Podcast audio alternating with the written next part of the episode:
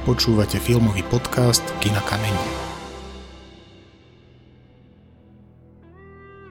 Na konci leta sa vo svetovej premiére objavil na festivale v Karlových Varoch film Mira Remaláska pod kapotou. Film ste mali možnosť vidieť aj v kultúrno-komunitnom centre Bašta v rámci nášho letného programu Storočnica a letné kino v Bašte. Ja som sa s Mirom porozprával nielen o jeho filmoch, ale aj o tom, ako pristupuje k téme. Ak máte chuť, tu je náš rozhovor. Počúvajte.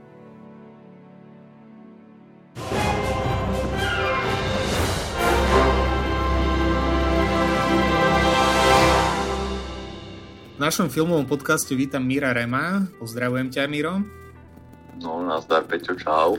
S Mirom sme sa stretli na VŽMU na katedre dokumentárnej tvorby, kde sme istý čas spolu drali lavice, ak sa to dá tak povedať. No, veru. to už bolo riadne dávno, ale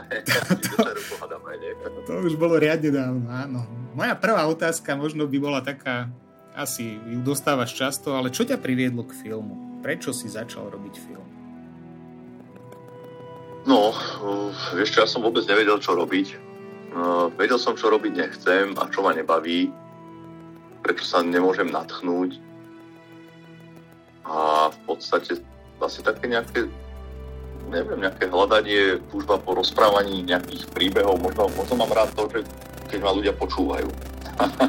tak možno tento, tento aspekt napokon prevážil v tom, že som sa rozhodol robiť film.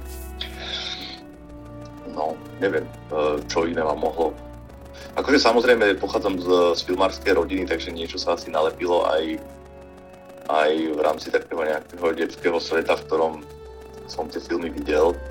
Môj otec mal 8 mm kameru, takže máme celkom pekné archívy rodinné a asi to nejakým spôsobom zavážilo, čiže som videl, že sa celý život venuje filmu aj keď som nikdy tomu ako dieťa nerozumel, ale postupne asi do toho človek nejak vojde. No. Viem, že ma otec vrával na kopu zaujímavých projekcií, na ktoré by som sa inak nedostal. Uh, pomerne skoro som videl rôzne európske veľmi výrazné filmy, teda nielen európske, ale aj svetové. Teraz, myslím teraz tú komerčnú kinematografiu, ale rôzne iné odnože. A asi sa to nejak ako celé pospájalo, nedokážem to vlastne vysvetliť ako to je možné, ale nakoniec študujem som, alebo vyštudoval som nakoniec film, no. čo si budem hovoriť. Tak... Uh... Sa ako k tomu dostal. Vieš čo, ja som, uh, pravdu povediac, včera som pozeral Zlaté 60. bol Dušan Hanák a som zistil, že uh, tiež som rozmýšľal, že prečo ja robím, ja nemám rád ľudí. Musím sa úprimne priznať.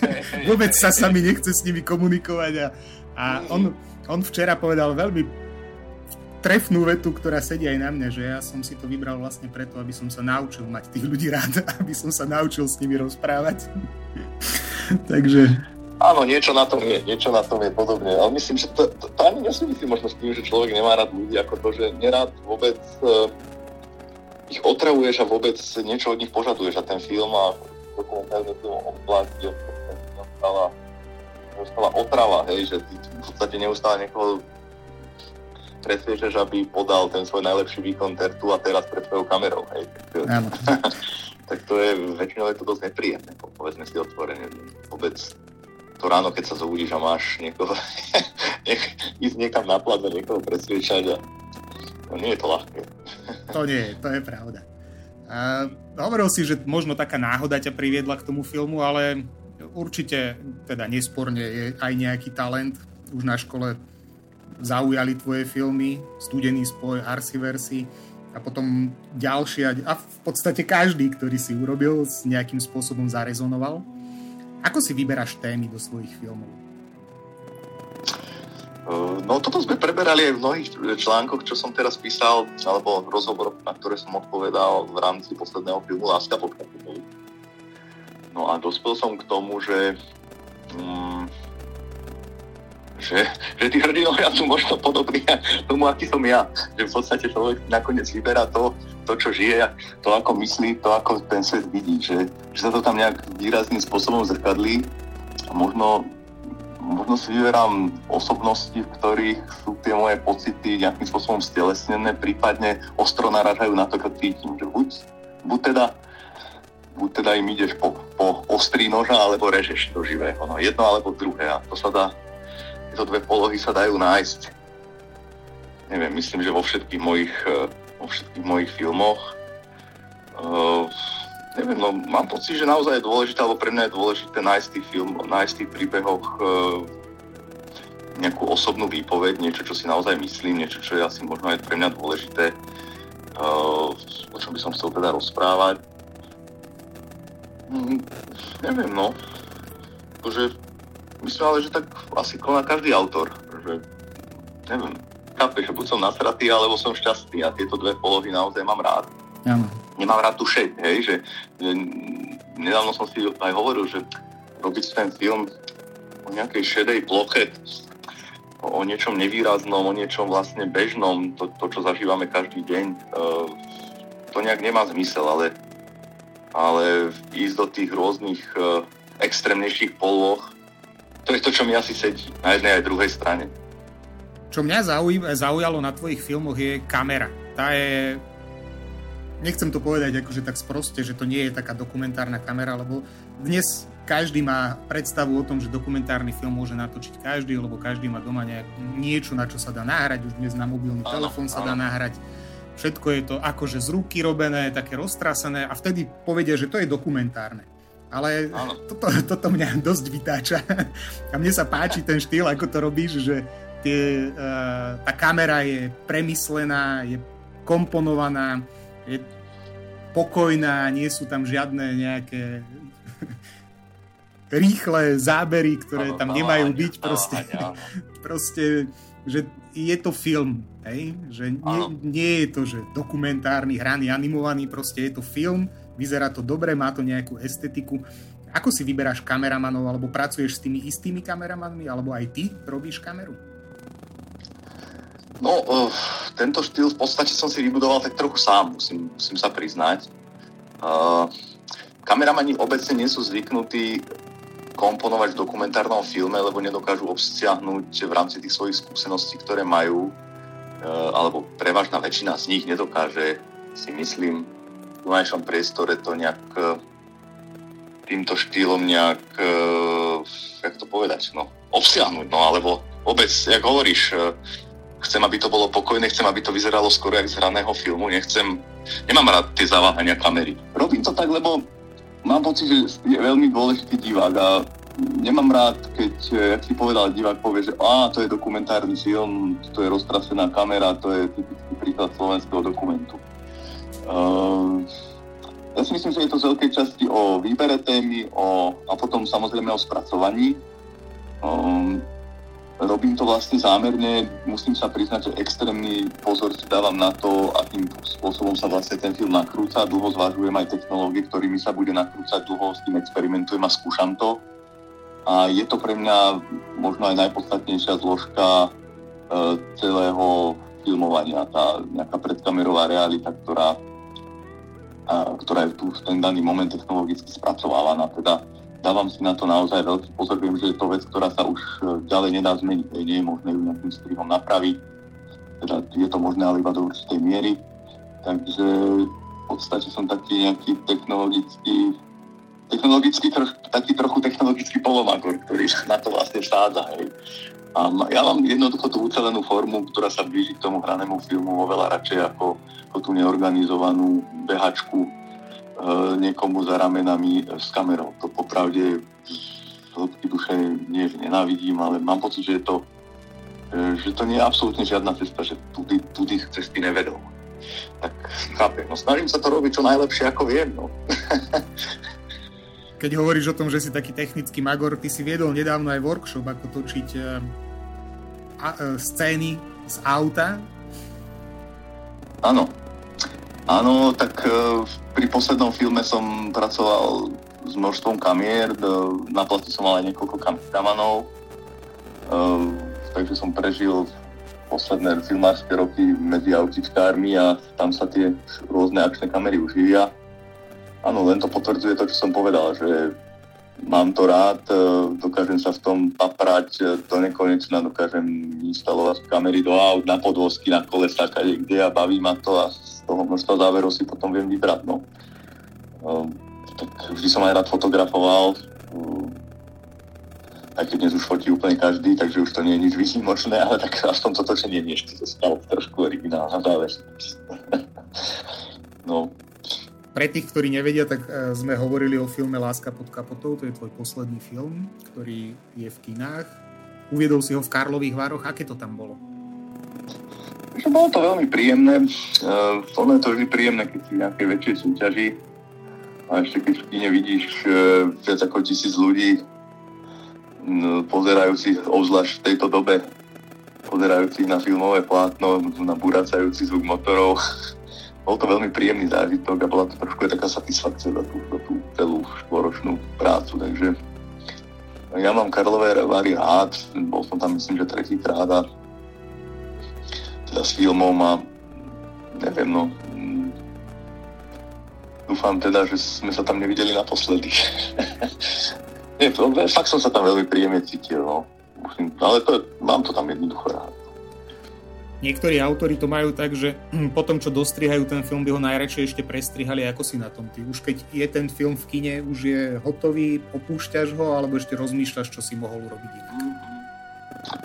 Ešte táto fáza tohto premýšľania o možnom strihu trvala pomerne dlho. Jednak bol ten COVID, takže sme mali cca o rok naviac eh, v strižni času, Takže sa to myslím podpísalo aj na tom celkovom tvare, že je to celkom dobre koncipovaný film.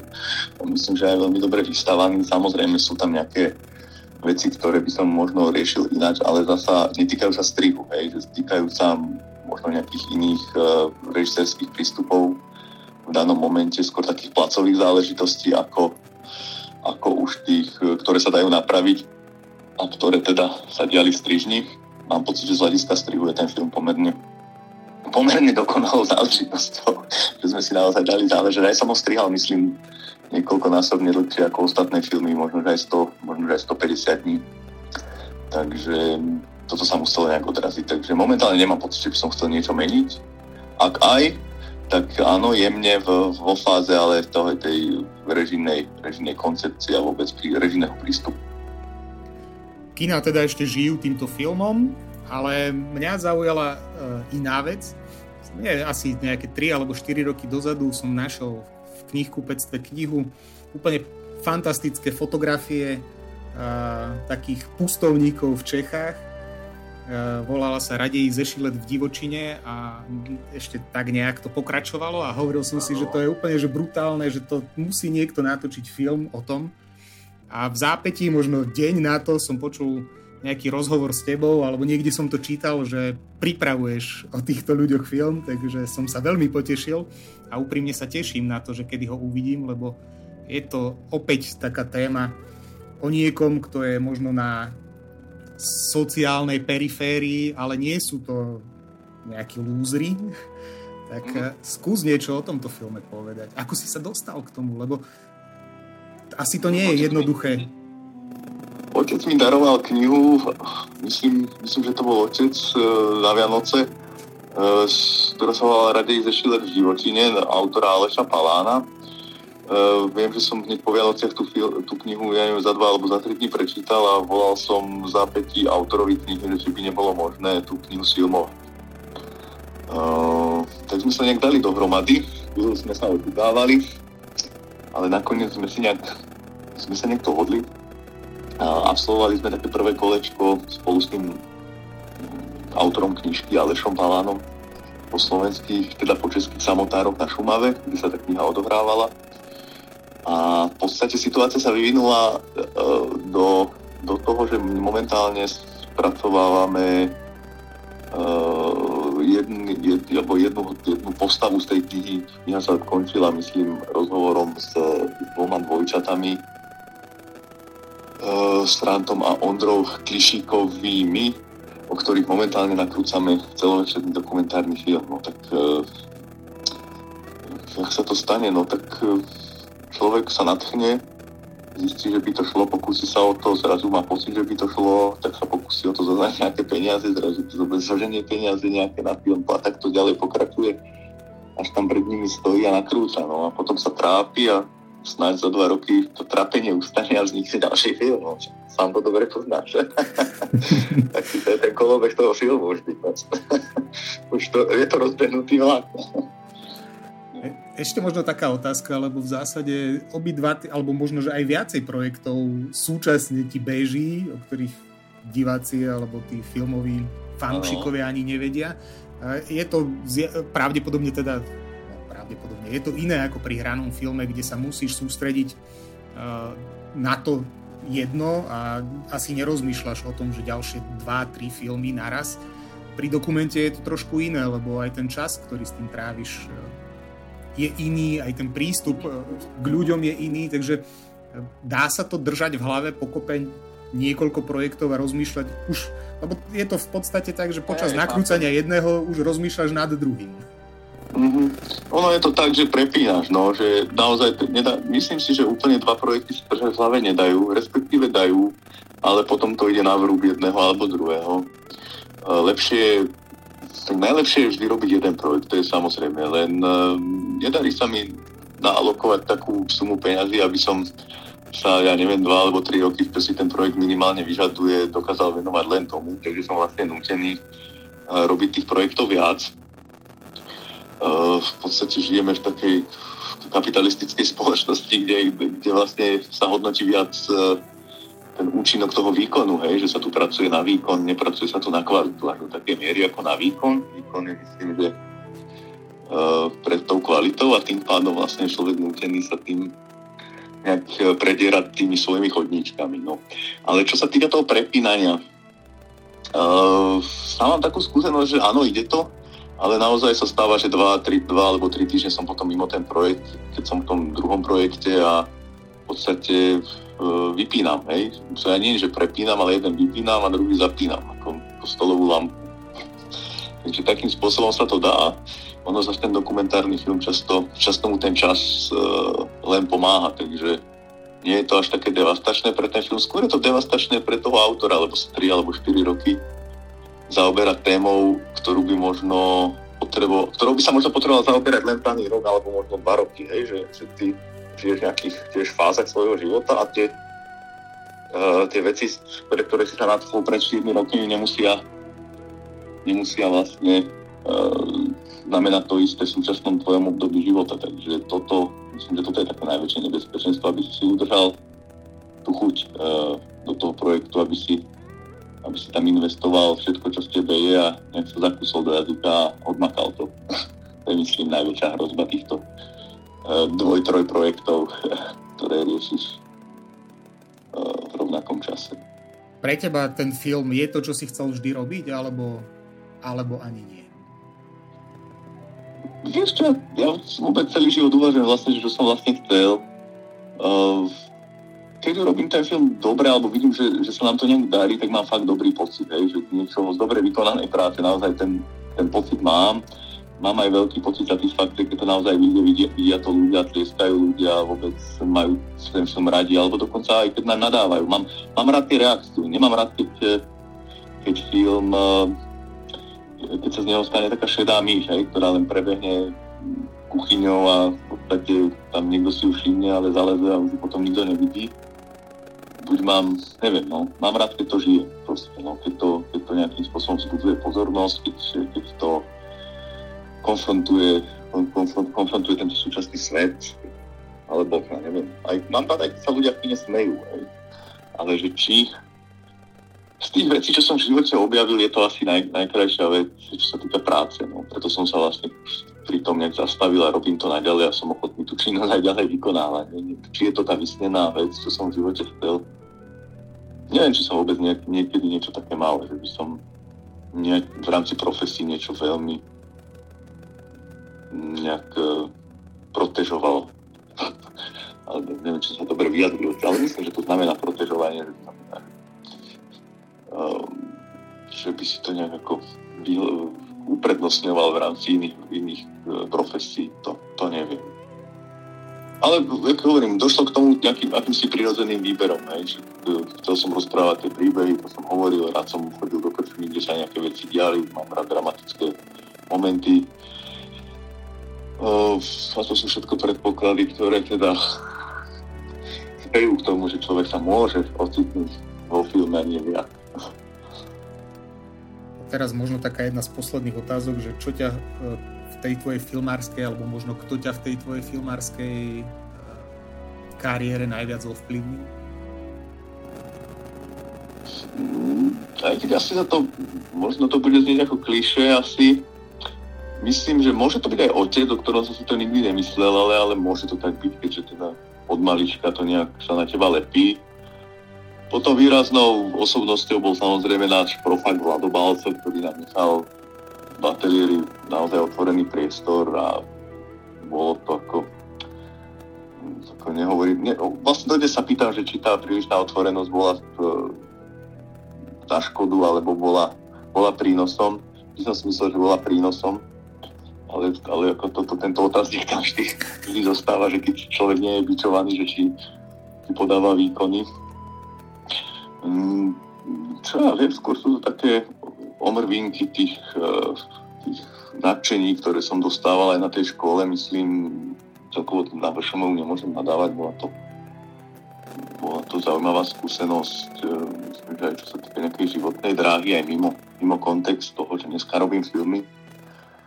Eh, bolo to, myslím, že pekné a slobodné prostredie, kde sa dalo vyjadrovať hoci čomu a akokoľvek a to sa v školskom systéme len tak nevidí. Takže tá škola ako mala asi nejaký pomerne na mňa výrazný vplyv. Čo sa týka tých osobností, ešte keby som nikdy som nejak, musím sa priznať, že nikdy som nejak neuznával kult osobnosť. Kdyby som mal pocit ľudí, ktorí niečo dokázali, že sú ako keby trošku nad nami všetkými a mal som tendenciu nimi opovrhovať, hej, že mm-hmm. bol som bol som k ním ako možno aj nevrelý, často veľmi kritický.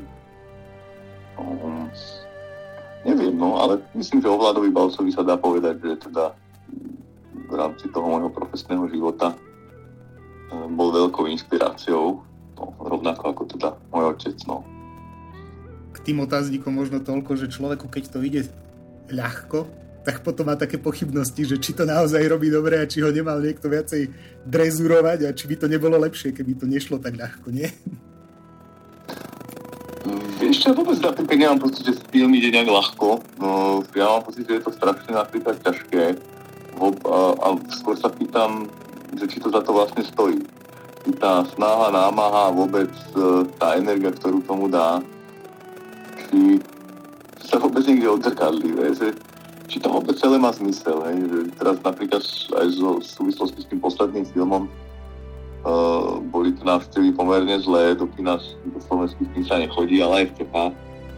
No a naozaj som si hovoril, že to má vlastne ešte zmysel to robiť, vieš, alebo takýmto štýlom. Vlastne, či nerobiť radšej nejaké kratšie formáty, či vlastne úplne neprehodnotiť uh, to rozprávanie príbehov, prebehnúť do nejakej inej fázy, uh, vôbec začať produkovať možno niečo na internet, ja neviem to, to sú všetko veci, o ktorých uh, ešte neviem, ale, ale už som si tie otázky dával a teraz ešte, ako hovorím, dokonca tento film uvidíme čo ďalšie projekty a na základe toho sa potom asi ďalej rozhodne, čo ďalej. Hmm. Ale naozaj si myslím, že to za to nestojí.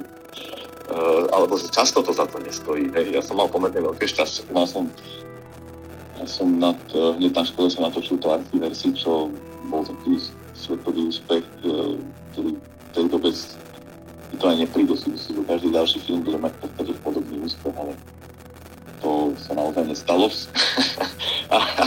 ale neviem, no ale zase otvorilo to dvere a dneska robím tie filmy, no ale jak hovorím, no, um, mám skôr pocit, uh, že sa to celé neoplatí.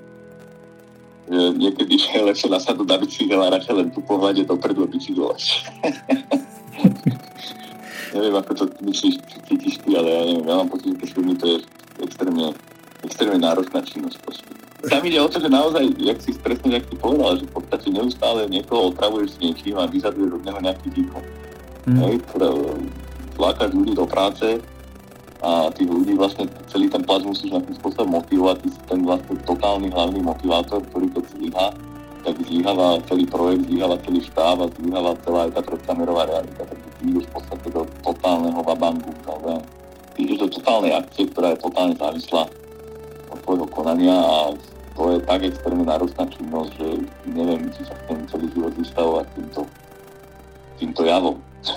Toto si povedal veľmi presne a možno málo kto si to uvedomuje, že naozaj, keď e, akýkoľvek iný druh aj filmu alebo čohokoľvek si vezmeš, že nič nie je postavené tak výrazne na jednej osobe ako pri tom dokumentárnom filme, lebo človek ho musí nájsť ten námet, to nechodí samé, musí vymyslieť k tomu ten nejaký to, ako to spracuje a tí jeho spolupracovníci v zásade, či kameramani alebo zvukári, tak oni sú iba na tom placi, prídu tam, urobia robotu a ne, nežijú tým tak, ako ten jeden človek, na ktorom to celé je a je to iba o tom, že čo ten jeden človek vydrží a či to potiahne.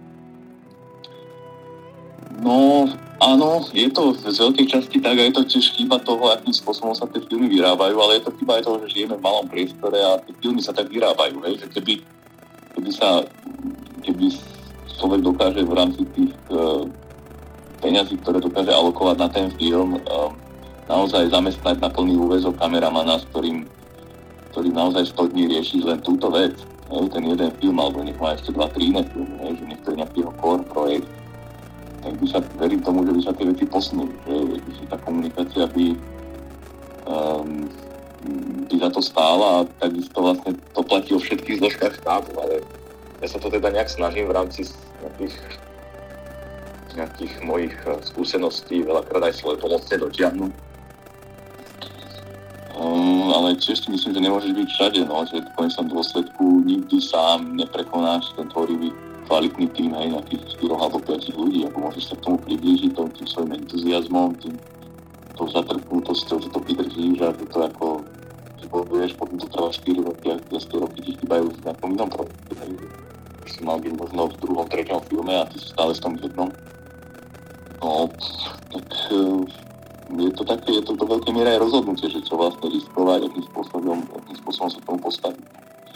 Ale je to, je to náročné. No keď hovoríš o tom týme, ty si už nie jeden projekt robil so scenáristom Ďurom Šlavkom, že? A úprimne, ako ja som tiež hľadal uh, scenáristu na dokument a mal som s tým obrovský problém, že to nevedeli tí scenáristi. Nevedeli si predstaviť, že čo majú písať, ako to majú písať. Že skôr fabulovali, ale nevedeli, že keď som povedal, že ideme za takýmto človekom a teraz toto budeme robiť, on to nevedel ako keby prijať, že čo má napísať. Že, Dlho si hľadal toho Ďura, a, a, alebo, alebo ste si sadli hneď? Tak ten proces toho pochopenia vlastne, o čo ide v dokumentárnom filme v rámci scenaristiky je trochu dlhší, hej. Myslím, že sa to na ani vyučuje, že scenaristika v dokumentárnom filme. A skôr by som to nazval, že to je dramaturgia, hej. Že nie je to, nie je to ten typ ten typ uh, scenára, aký možno vidieť v hranom filme, samozrejme, to nie je možné, ale je, je dosť možné pracovať veľmi intenzívnym spôsobom na dramaturgickej zložke filmu. A tam je ten ďalší pohľad, uh, blízky režisérovi, ale napriek tomu osobný niekoho druhého, podľa mňa veľmi dôležitý. Uh, už len z hľadiska nejakej osobnej roviny, že predsa len iná, iná bytosť zrazu na placi dokáže vyvolať predsa iné veci ako, ako tie, ktoré dokáže vlastne iniciovať sám režisér filmu. Takisto je veľmi zásadný podľa mňa pohľad uh, nezainteresovaného človeka, ktorý sa neza, ne, natáčania a vidí ten materiál, respektíve tie, ten, nejakú strihnutú ukážku z nejakej scény až, až potom, ako podstate ako vidí prvýkrát alebo až vtedy, hej, že to sú veci pomerne, teda si myslím, že veľmi podstatné. A toto je niečo, čo, ja po, čo, čo teda ja považujem za scenár k dokumentárnemu filmu. Je to v taká analýza nakrúteného materiálu a možné východiska pre ďalšiu tvorivú prácu na scenári dokumentárneho filmu, hej, ktoré už nie ako režisérovi zase, ja neviem, poskytujú nejaké, nejaké nové informácie, nové videnie, zrazu vidím toho scenáristu, vidím nejaké nové podnety a téma. téma dokážem sa nadchnúť pre, možno aj pre tie isté veci, ktoré sa už nadchol, ale vidím ich v inom kontexte a tak ďalej. A tak ďalej. Jednoducho sa to prehlbuje, tá spolupráca sa týmto štýlom vlastne zintenzívňuje a je to taká vzájomná, vzájomné inšpirovanie. V tom ja vidím ako prácu scenáristu v dokumentárnom filme. Nečakám od neho, že, že zdramatizuje postavu. To, to si myslím, že je výsos, výsostným postavením dokumentárneho filmu, že postava sa scenárom v dokumentárnom filme nedramatizuje. To možno sa forma dramatizuje, hej, mm. strich, alebo, alebo ja neviem, nejaká vzájomná, skôr ten strich, jak som povedal, no, ale skôr, jak som hovoril, je to, je to práca, ktorá je trošku iná. No k tým ostatným zložkám, teda kameramanov, zvukárov, máš tých istých alebo meníš pri projektoch? Väčšinou pracujem v rámci projektu, s, alebo snažím sa pracovať s jedným kameramanom, s jedným hlavným kameramanom, ktorý nastupuje na plac v momentoch, ktoré si ja vyberiem, alebo ako sa dohodneme. Posledný film z tej Šumavy točím s kameramanom, Ušanom Husárom. Tam v podstate zatiaľ len režirujem a zvukára takisto. Ako, mám rád, keď ten tým je ucelený, keď sú na mňa všetci ľudia zvyknutí, keď viem, čo od nich môžem očakávať, tak to tie postavy sa cítia príjemnejšie, keď vedia, to je na placi, to je to záža, keď medzi nimi vzniká nejaký, nejaký vzťah. Nie sú to profíci, takže je dobre, keď si to kamarádi. Už sme teda spomenuli, že pripravuješ ten film Radej zešilet v divočine. Je ešte niečo, na čom pracuješ, alebo po čom poukúkávaš? Uh, vieš čo, pracujem súčasne na viacerých námetoch, ale nerad to som hovoril, keďže nie, nie je vôbec jasné, či niekedy uzrú svetlo sveta. Uh, plánujeme, plánujeme sa aj s Jurom Šlábom ponoriť do, do témy, do témy xenofóbie. Veľmi radi spracovali ešte, ešte uh, túto tému ale nerad by som naozaj prezradal ako a, a, a kde. to by sme vlastne v najbližšom dobe, najbližšej dobe mali nejak aj literárne spracovávať. Uh, mám kopu rôznych uh, podnetov a námetov, že čo ďalej a ako ďalej, ale opravde teraz tak po, po tej láske pod kapotou som mal toho plné a potrebujem, potrebujem sa chvíľu venovať len jednému projektu, ktorý si to zaslúži.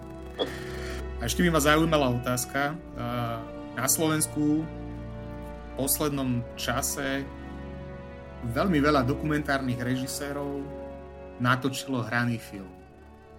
Neuvažoval si ty niekedy, že máš tému, ktorú nevieš natočiť ako dokument a že by si ju spravil ako hraný? No, to som asi neuvažoval, ale keby si si pozrel ten môj posledný film, zistil by si, že z veľkej časti sa podobá na hraný film, ale je to taký paradox, lebo lebo naozaj sa jedná o dokumentárny film, ale je natočený tak, že vyzerá ako hran. Um, keď to hovorí o tom, aké náročné bolo to nakrúcanie a ďalšia vec je, že uh, skôr uvažujem v kontexte toho, aby som to vedel nejak zafinancovať a naozaj, aby som, aby som tie 4 posledné roky nepovažoval za nejaké trápenie, ktoré neprináša žiadny obsah, ale že neviem, no je to už um, jednoducho myslím viac aj rozumom pri tom nakrúcaní, lebo naozaj to trvá roky a život je krátky tak možno preto tí ľudia unikajú do hraného, ale pritom stále to tie dokumenty, len to aj trochu inak vyzerá. tak ja neviem. Uh, neviem, ale na tú otázku, ak mám odpovedať priamo, zatiaľ na tým neuvažujem. Uh, musel by som na, naraziť na hrdinu, ktorý je schopný um, nejakej výraznej uh, reflexie v rámci teda aj schopnosti nejak ju realizovať na území toho raného filmu. No. Verím, že takí ľudia existujú. Hej. Myslím, že keď si všimneš, neviem, aj v Arsi verzii v podstate eh, bolo množstvo iniciovaných scén, že ako tenká hranica medzi hraným a dokumentárnym filmom. Je len otázka, že či tvoj hlavný hrdina bude profesionálny herec alebo živá dokumentárna postava. No, a už či to nazveme tak alebo inak, je podľa mňa z veľkej časti aj nie je dôležité, no, relevantné. Myslím, že v tomto máš pravdu. je to tak. Vieš, no dôležité je, akým spôsobom pracuješ, aké scény vytváraš a uh, je, je jasné, že inscenovaný dokumentárny film je oveľa náročnejší na produkciu, aj je drahší, aj, aj oveľa viac úsilia musíš vykonať ako, ako vo filme, kde naozaj chodíš za niekým, že zaznamenávaš tú realitu, ktorá je natoľko výživná, že, že, že ako ten efekt toho, že natočíš na konci celovečerný dokumentárny film. postačí, no ale ale takých ľudí je strašne málo, hej, že dnes už, dnes už nikto prvýkrát na Monte Everest nejde, nikto nejde prvýkrát. Možno keby si šiel do kozmu ešte uh, s niekým natáčať dokument, tak ale už myslím, že aj Rusky teraz uh, na obežnej dráhe na kúkali, to je prekonané, tak vtedy stačí iba na kúca. Čo sa tam deje. Ale takých vecí je málo, no. Ďakujem za rozhovor Mirovi Removi. Mm, ja ti ďakujem, Pečo, že dúfam, že sa máš aspoň, aspoň tak dobre ako ja.